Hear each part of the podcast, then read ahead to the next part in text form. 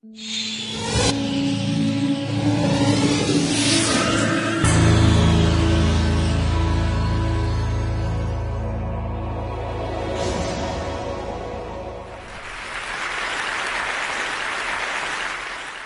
now I don't want to alarm anybody in this room, but it's just come to my attention that the person to your right is a liar. also, the person to your left is a liar. Also, the person sitting in your very seats is a liar. We're all liars.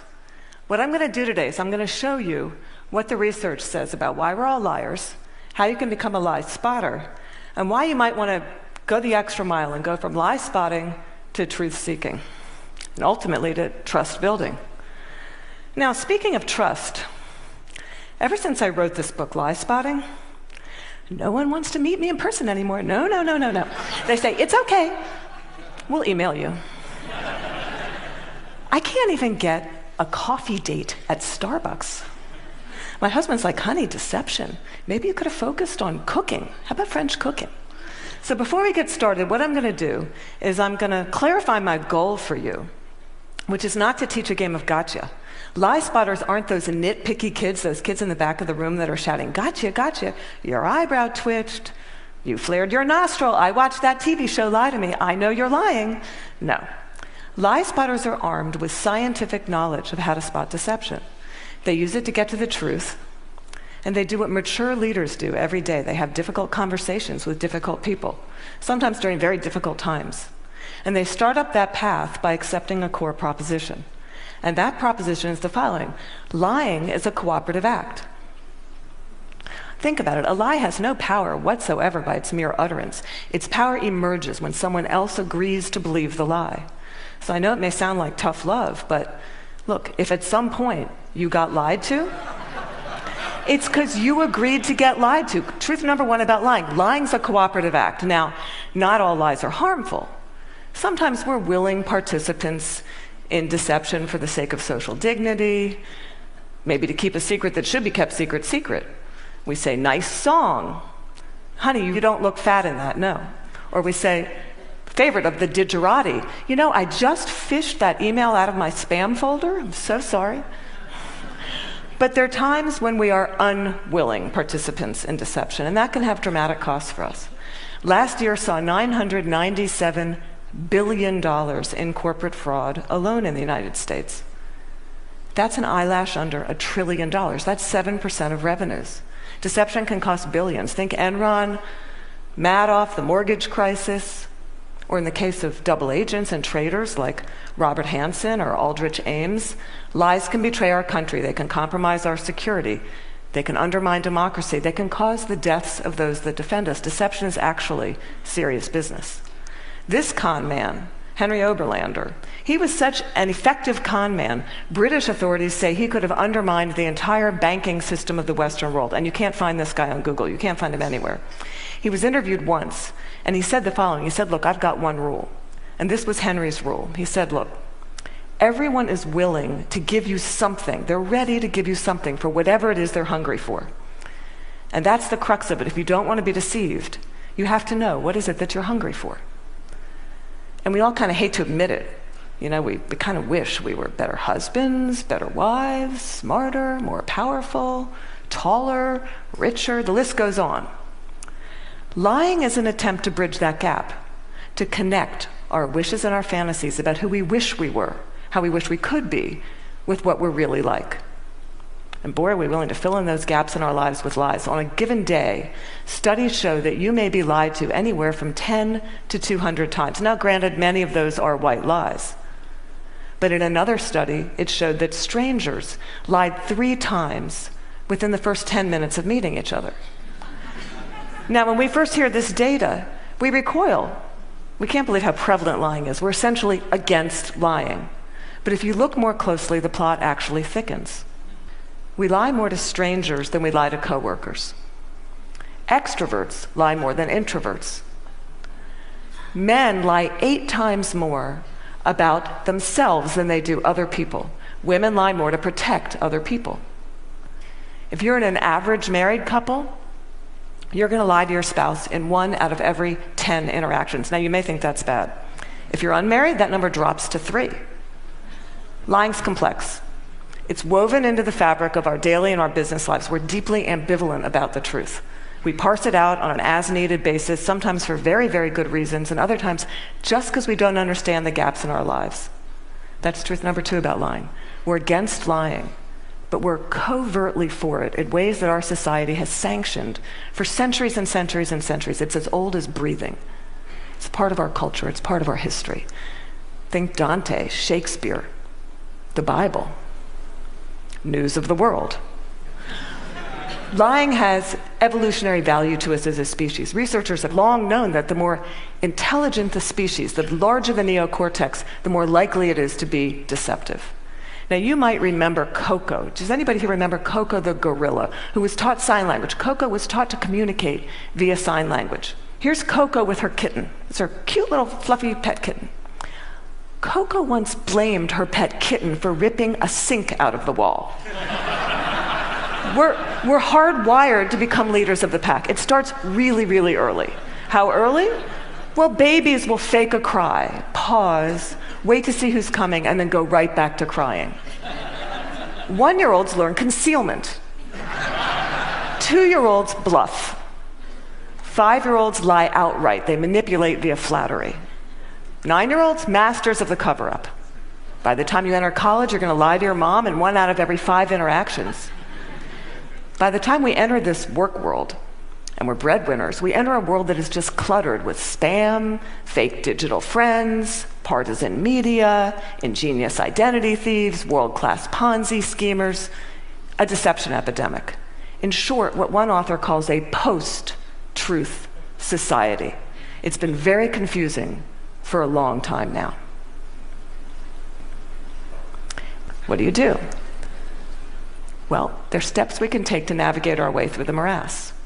Trained lie spotters get to the truth 90% of the time. The rest of us, we're only 54% accurate. Why is it so easy to learn? Well, they're good liars and they're bad liars. They're no real original liars. We all make the same mistakes, we all use the same techniques. So, what I'm going to do is I'm going to show you two patterns of deception, and then we're going to look at the hot spots and see if we can find them ourselves. We're going to start with speech. I want you to listen to me. I'm going to say this again. I did not have sexual relations with that woman, Miss Lewinsky. I never told anybody to lie, not a single time, never. These allegations are false, and I need to go back to work for the American people. Thank you. Okay, what were the telltale signs? Well, first we heard what's known as a non contracted denial. Studies show that people who are overdetermined in their denial will resort to formal rather than informal language. We also heard distancing language, that woman. We know that liars will unconsciously distance themselves from their subject using language as their tool. Now, if Bill Clinton had said, well, to tell you the truth, or Richard Nixon's favorite, in all candor, he would have been a dead giveaway for any lie spotter that knows that qualifying language, as it's called, qualifying language like that, further discredits the subject. Now, if he had repeated the question in its entirety, or if he had peppered his account with a little too much detail, and we're all really glad he didn't do that, he would have further discredited himself. Freud had it right. Freud said, look, there's much more to it than speech. No mortal can keep a secret. If his lips are silent, he chatters with his fingertips, and we all do it, no matter how powerful you are. We all chatter with our fingertips.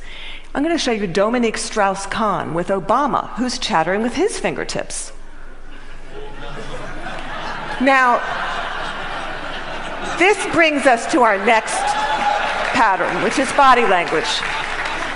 With body language, here's what you got to do. You really got to just throw your assumptions out the door. Let the science temper your knowledge a little bit. Because we think liars fidget all the time. Well, guess what? They're known to freeze their upper bodies when they're lying.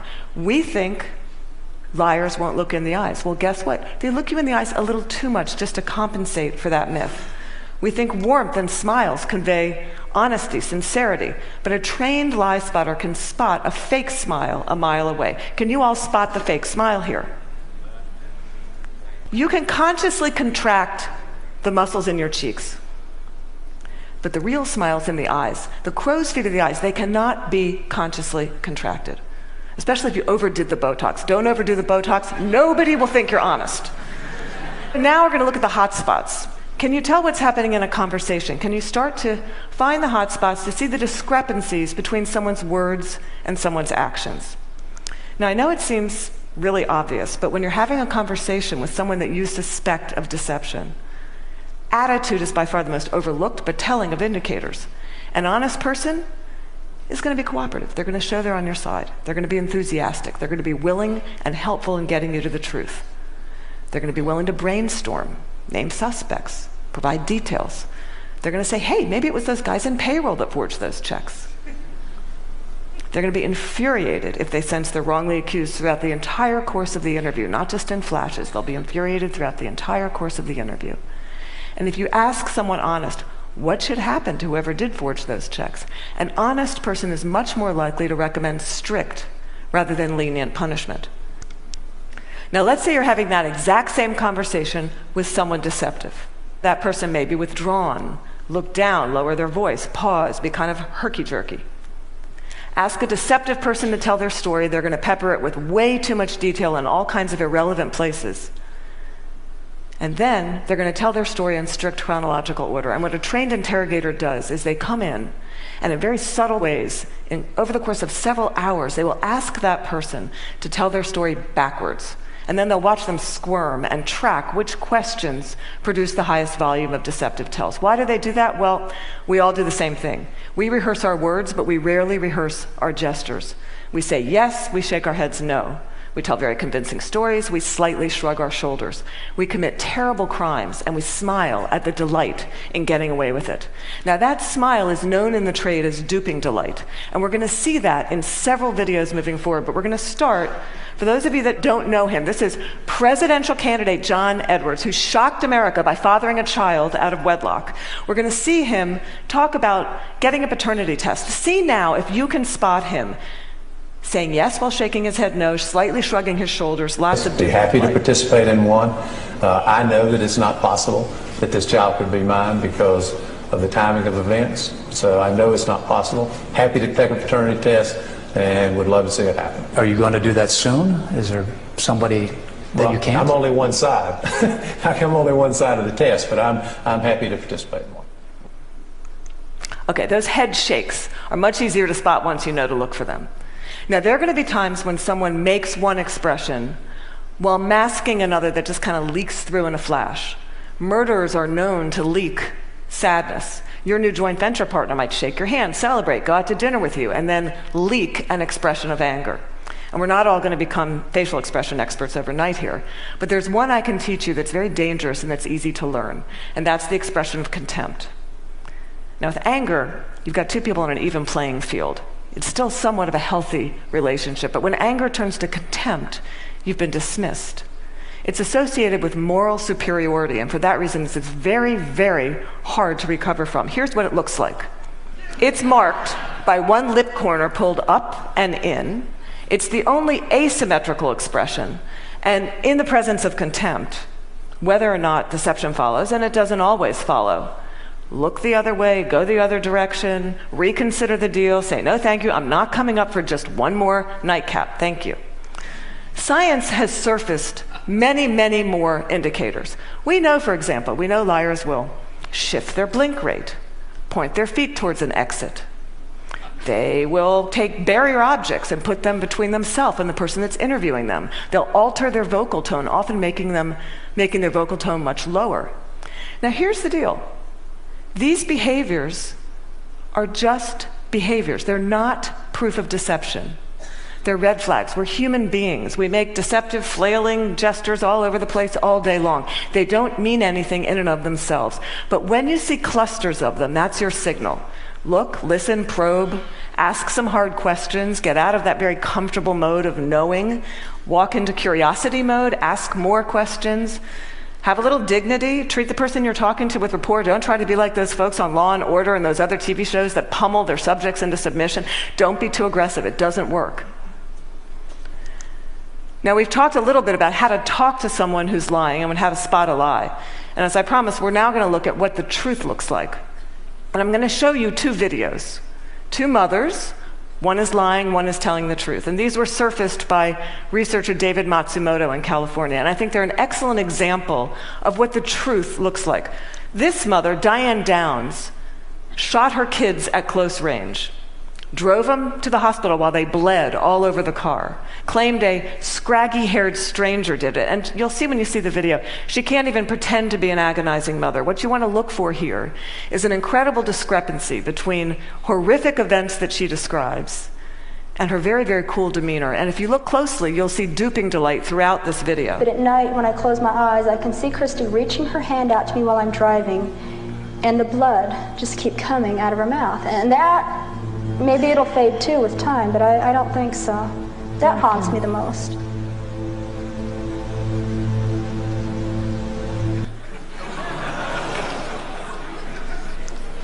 Now I'm going to show you a video of an actual grieving mother, Erin Runnion, confronting her daughter's murderer and torturer in court.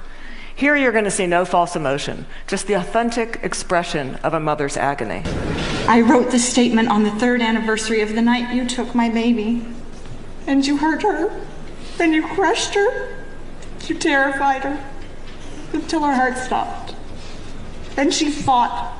And I know she fought you. But I know she looked at you with those amazing brown eyes, and you still wanted to kill her. And I don't understand it, and I never will. Okay, there's no doubting the veracity of those emotions. Now, the technology around what the truth looks like is progressing on, the science of it. We know, for example, that we now have specialized eye trackers, infrared brain scans, MRIs that can decode the signals that our bodies send out when we're trying to be deceptive. And these technologies are going to be marketed to all of us as panaceas for deceit. And they will prove incredibly useful someday. But you've got to ask yourself in the meantime, who do you want on your side of the meeting? Someone who's trained in getting to the truth, or some guy who's going to drag a 400 pound electroencephalogram through the door. Lie spotters rely on human tools. They know, as someone once said, characters who you are in the dark. And what's kind of interesting is that today we have so little darkness. Our world is lit up 24 hours a day, it's transparent with blogs and social networks, broadcasting the buzz of a whole new generation of people that have made a choice to live their lives in public. It's a much more noisy world. So, one challenge we have is to remember oversharing, that's not honesty. Our manic tweeting and texting can blind us to the fact that the subtleties of human decency, character, integrity, that's still what matters. That's always what's going to matter. So, in this much noisier world, it might make sense for us to be just a little bit more explicit about our moral code. When you combine the science of recognizing deception with the art of looking, listening, you exempt yourself from collaborating in a lie. You start up that path of being just a little bit more explicit because you signal to everyone around you. You say, hey, my world, our world, it's going to be an honest one. My world is going to be one where truth is strengthened and falsehood is recognized and marginalized. And when you do that, the ground around you starts to shift just a little bit. And that's the truth. Thank you.